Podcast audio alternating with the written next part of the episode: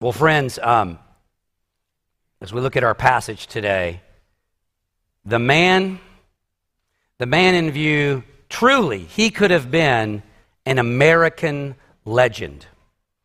He was a bold, daring, and brave general on the field of battle. About that, there is absolutely no doubt. He was instrumental in winning the battle at Saratoga in the context of the Revolutionary War. The man sacrificed greatly. He suffered terrible injuries for his new country. But then something, something happened to him. He felt cheated by his new nation. He felt passed over. He felt taken for granted. He wanted his due, okay? And he wasn't getting it. He thought to himself, if my own people won't recognize me, perhaps the British will. Perhaps they'll give me the fame, the rank, and the fortune that I so richly deserve. And so he came up with a plan. He came up with a plan to surrender the fort at West Point to the British, giving them a major advantage and coup. But his letter to the British commander was intercepted. And instead of gaining fame and glory and rank and reputation, his plan backfired spectacularly. Instead of gaining uh, glory and honor and fame, his name became a synonym for the word or the concept traitor. You know who I'm talking about? Benedict Arnold. His name ultimately became a synonym for being a traitor. Pride indeed goeth before a fall. Well, this morning, we're going to see in Luke chapter 7 that there was a plan that backfired spectacularly. A plan that backfired every bit as much as Benedict Arnold's plan. And I think by the end of the sermon, you'll see why that is the case. Not only did it backfire, but it allowed an avenue of unexpected and marvelous grace to shine forward. This is a passage that we will all ba- greatly benefit from this morning. So please stand for the reading of God's Word. I'm going to be reading from the NIV this morning if it's a little different than your Pew Bible or your ESV Bible that you have with you. This is Luke chapter 7, verses 36 through 50. Remember, beloved, these are the very written words of God. When one of the Pharisees invited Jesus to have dinner with him, Jesus went to the Pharisee's house and he reclined at table. A woman in that town who lived a sinful life, she learned that Jesus was eating at the Pharisee's house, so she came there with an alabaster jar of perfume. When the Pharisee who had invited him saw this, he said to himself, You know, if this man were a prophet, he would know who is touching him and what kind of woman she is. That is, she is a sinner. And most commentators view that as kind of a, in a euphemistic way. She was a woman of the night. She was most likely a prostitute. Jesus answered him, Simon, I have something to tell you. In other words, I'm going to need to set you straight on this. Tell me, teacher, Simon said. Jesus responds with a parable. Two people owed money to a certain moneylender. One owed him 500 denarii and the other 50. Neither of them had money to pay him back, so he forgave the debts of both. Now, which of them will love him more? Simon replied, I suppose the one who had the bigger debt forgiven. You have judged correctly, Jesus said. Then Jesus turned toward the woman and said to Simon, Simon, do you see this woman? I came into your house. You did not give me any water for my feet, but she wet my feet with her tears and wiped them with her hair. You did not give me a kiss, but this woman, from the time I entered, has not stopped kissing my feet. You did not put oil on my head, but she has poured perfume on my feet. Therefore, I tell you, her many sins have been forgiven, as her great love has shown. But whoever has been forgiven loves little. Then Jesus said to her, Your sins are forgiven. The other guests, they began to say to themselves, Who is this who even forgives sins? Jesus said to the woman, Your faith has saved you. Go in peace. Indeed, the grass withers and the flower fades, but the word of our Lord stands forever, and may he add his blessing to it. You may be seated. Okay, friends, I have a thesis that I want to present to you. I am 72.5% convinced of the thesis but whether or not you agree with every detail of the thesis, it doesn't change the meaning of this narrative at all. Okay, so you need to kind of pay attention and see if you agree with my thesis. Because I would submit to you that this whole thing, this entire dinner with Simon the Pharisee, was a setup from beginning to end. From the invitation to Jesus to this woman in particular coming and to all the things that happened from Simon's perspective along the way. Okay? I submit to you that it was a trap, that this was another form of entrapment for Jesus of Nazareth, not unlike the traps that Pharisees had tried to set for Jesus in other contexts. Can you remember any, any type of entrapment that the Pharisees tried to lead Jesus into? You don't have to respond, but do you know of any? Can you remember? Like in Mark 12, the Pharisees came to Jesus with a question that they perceived that he would get himself in trouble with however he answered. The Pharisees said, Is it right to pay tax to Caesar or not? Should we pay me? Should we pay or shouldn't we? And so, what they were hoping is that Jesus would entrap himself. How is that a no win question? From your Bible knowledge. If Jesus said, yes, you have to pay tax to Caesar, um, who would Jesus get in trouble with? Did the Pharisees think if you have to pay tra- tax to Caesar? With the Jews who did not want to pay tax to Caesar. So he would, he would infuriate the Jews and turn them against him. If he said, You don't have to pay tax to Caesar, who were they thinking he would get in trouble with? The Romans. And so he, they asked a trick question to try and entrap Jesus. I submit to you the same thing is happening here. What had Jesus just done? If this is chronological in the book of Luke, what has happened prior to this? He has raised a child from the dead. His reputation is growing. He is increasing in national prominence, and the Pharisees are growing concerned. So Simon the Pharisee concocts a plan that he thinks has a very good chance of entrapping Jesus and bringing shame and honor and diminishment to Jesus. And that's what he's doing with this dinner. Okay? Who here remembers the movie A Few Good Men? Okay?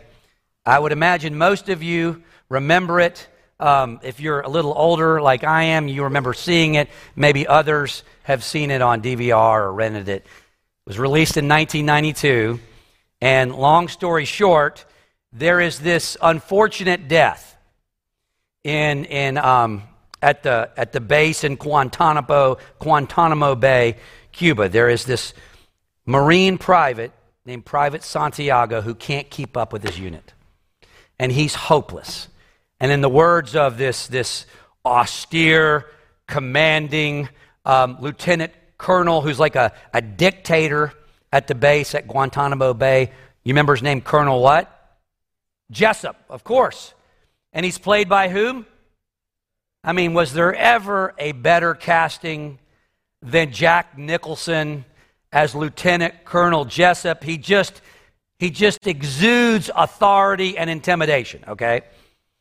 Long story short, this particular lieutenant colonel has ordered what? See, everyone knows this. This is one of the few movies that I can mention that pretty much everybody knows, okay? Since Netflix has made that not possible, okay? He issued what? A code red. And a code red is where you allow a subordinate officer to perform discipline in your place, to do what needs to be done to get Private Santiago to be a better Marine. Well, it went very bad. This code red Santiago dies. And so Lieutenant Colonel Jessup is engaging in a cover up. Okay? And so he tells, and there's also, this is great casting, who is the prosecutor? Tom Cruise.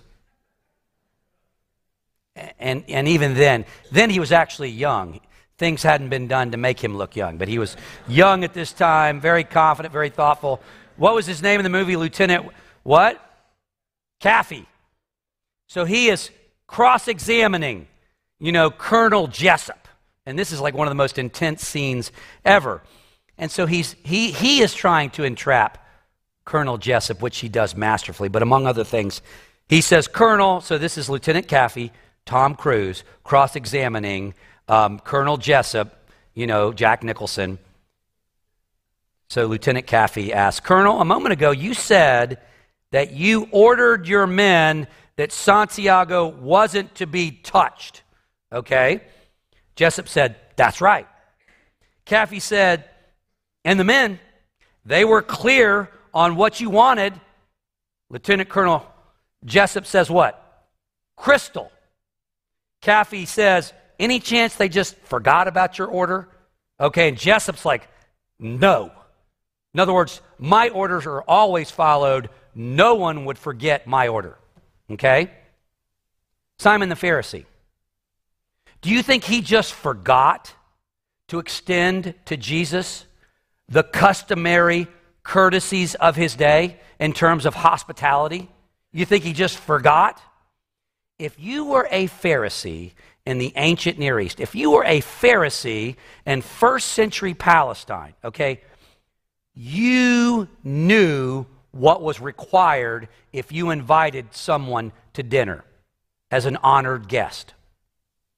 You knew every single detail and protocol, and I'm telling you, hospitality in the culture in which our passage occurs was far more important than it is in our culture.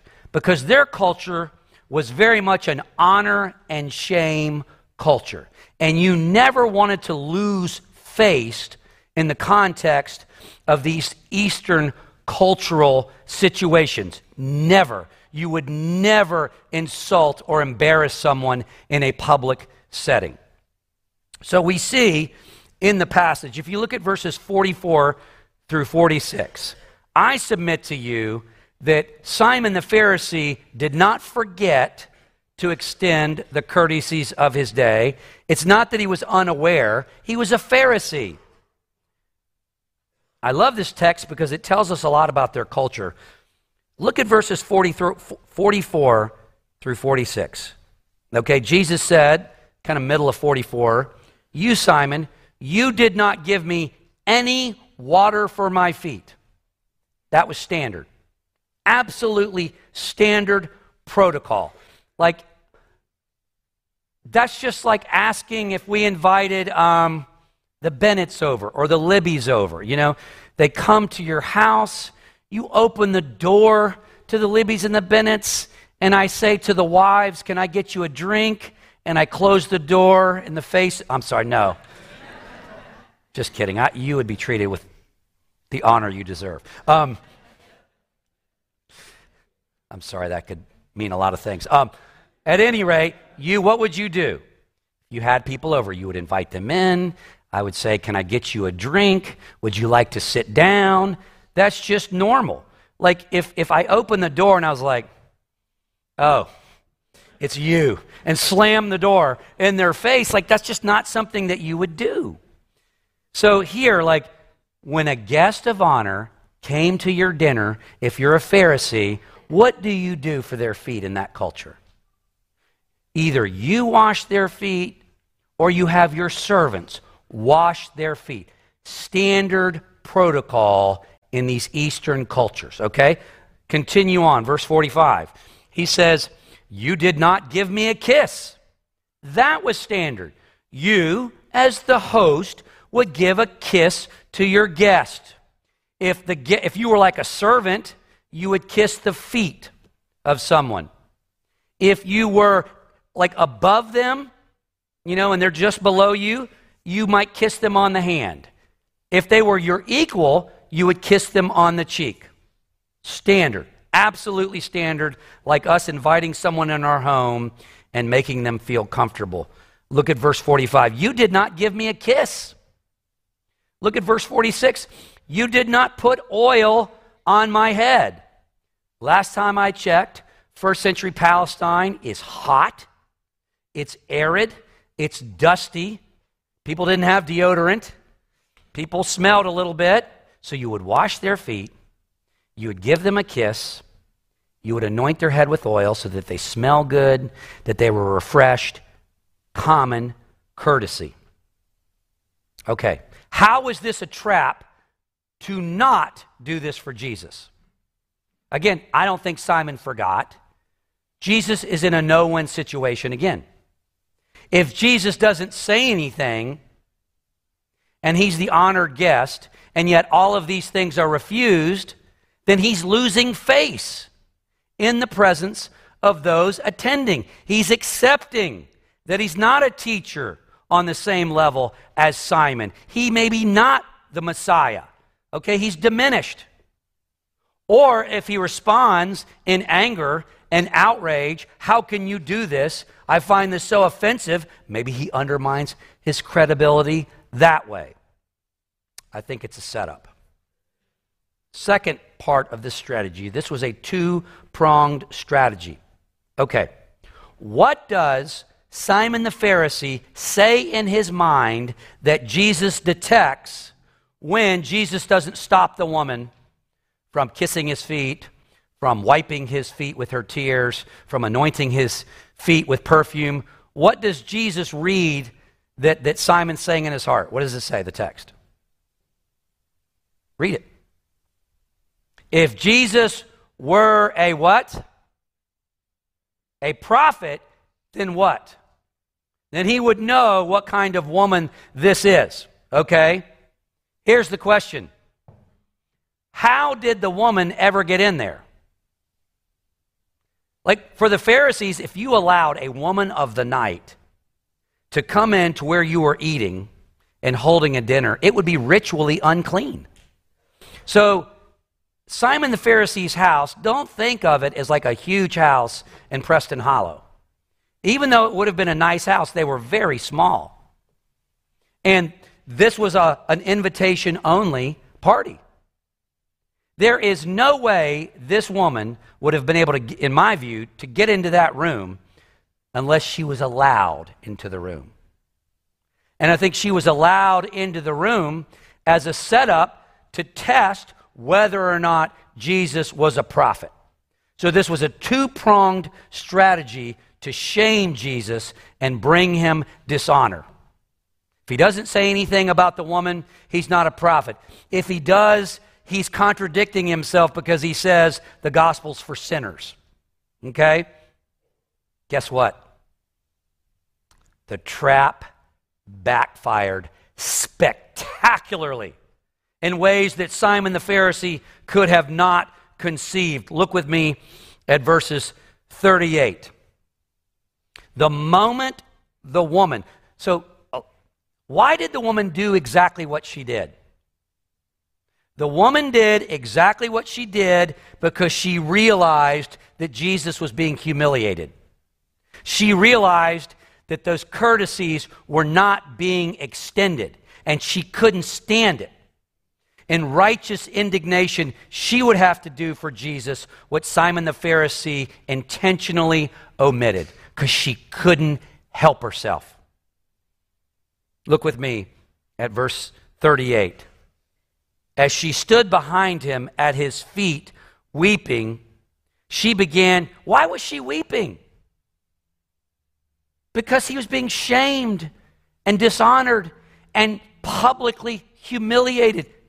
She can't believe this is happening to this, this person who brings the good news of the gospel. It says she began to wet his feet with her tears. She wiped them with her hair. What was she doing that for? This was the foot washing. She kissed them. She's giving him a kiss, which was the protocol. She's kissing his feet. She is his servant.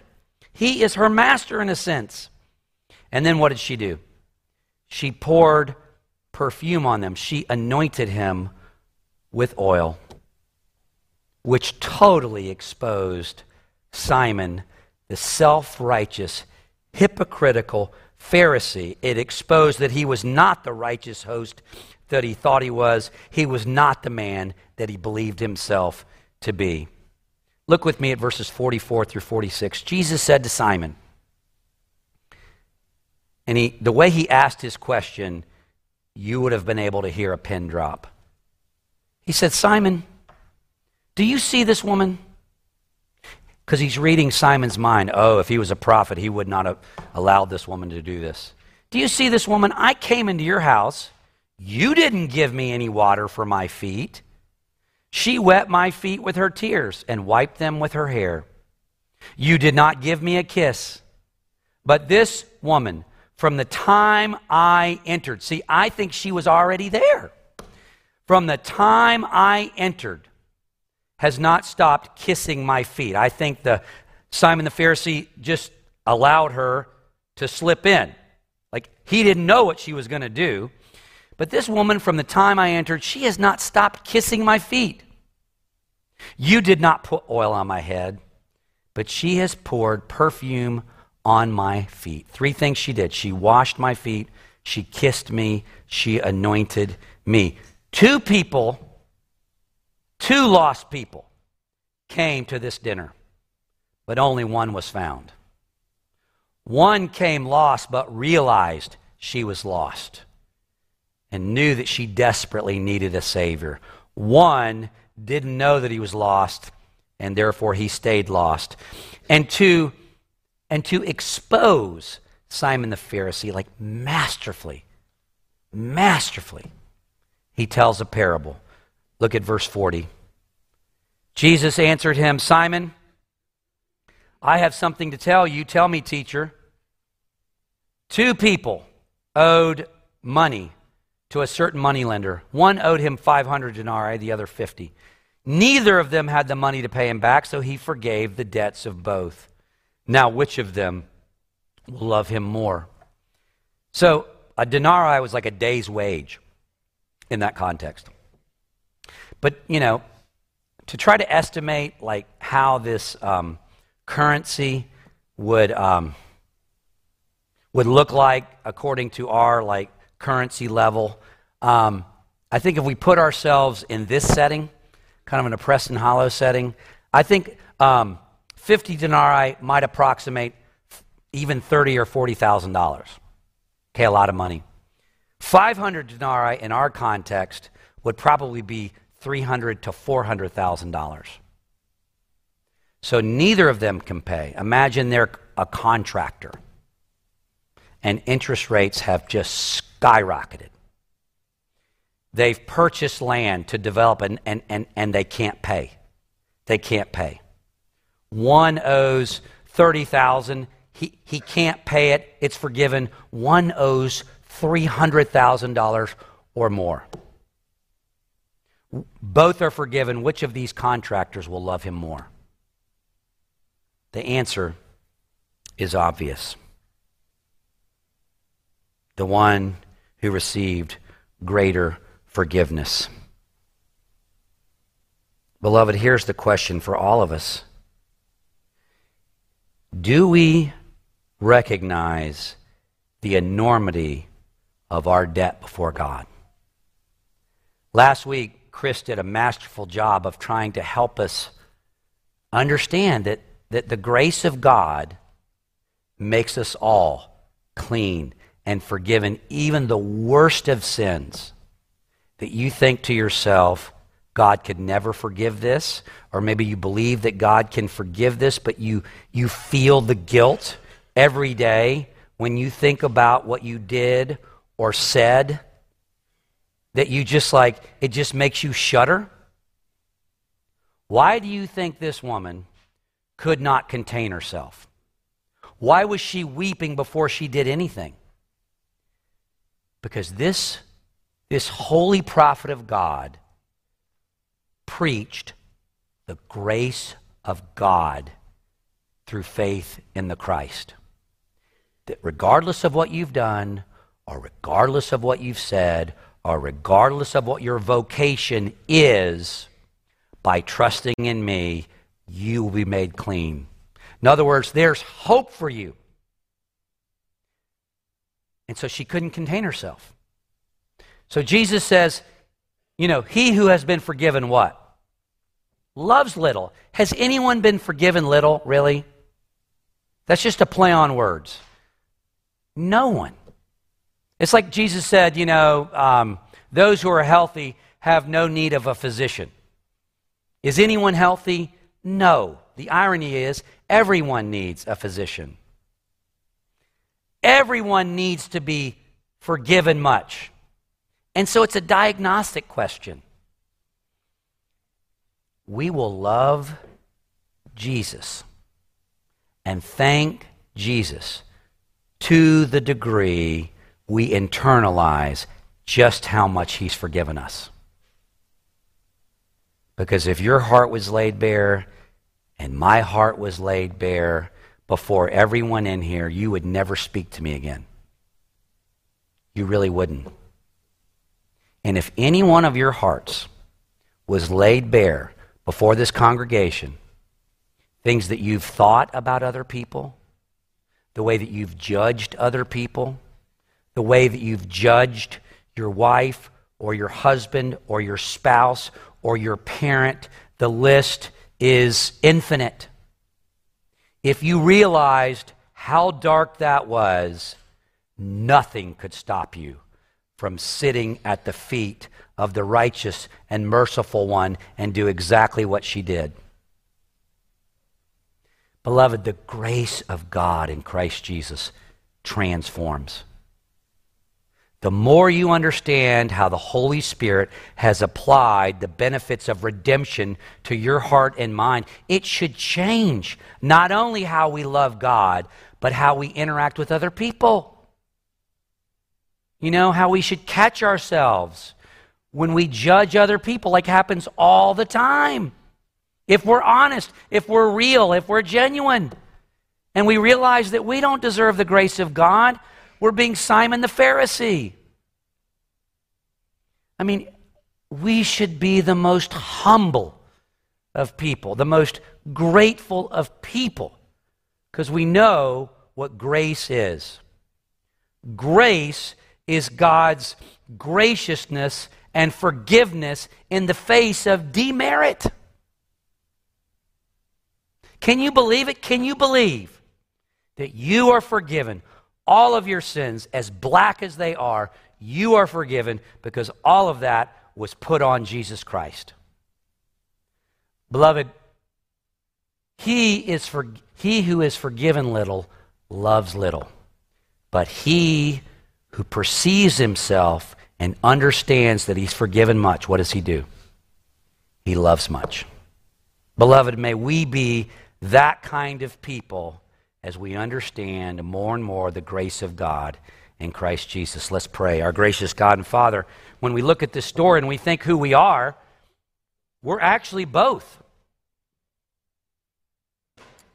Lord, in our self righteousness and in our hypocrisy, we are exactly like Simon the Pharisee. We are a it's, we are a wicked people in our hearts, and if left to ourselves, oh, oh, we would be lost forever.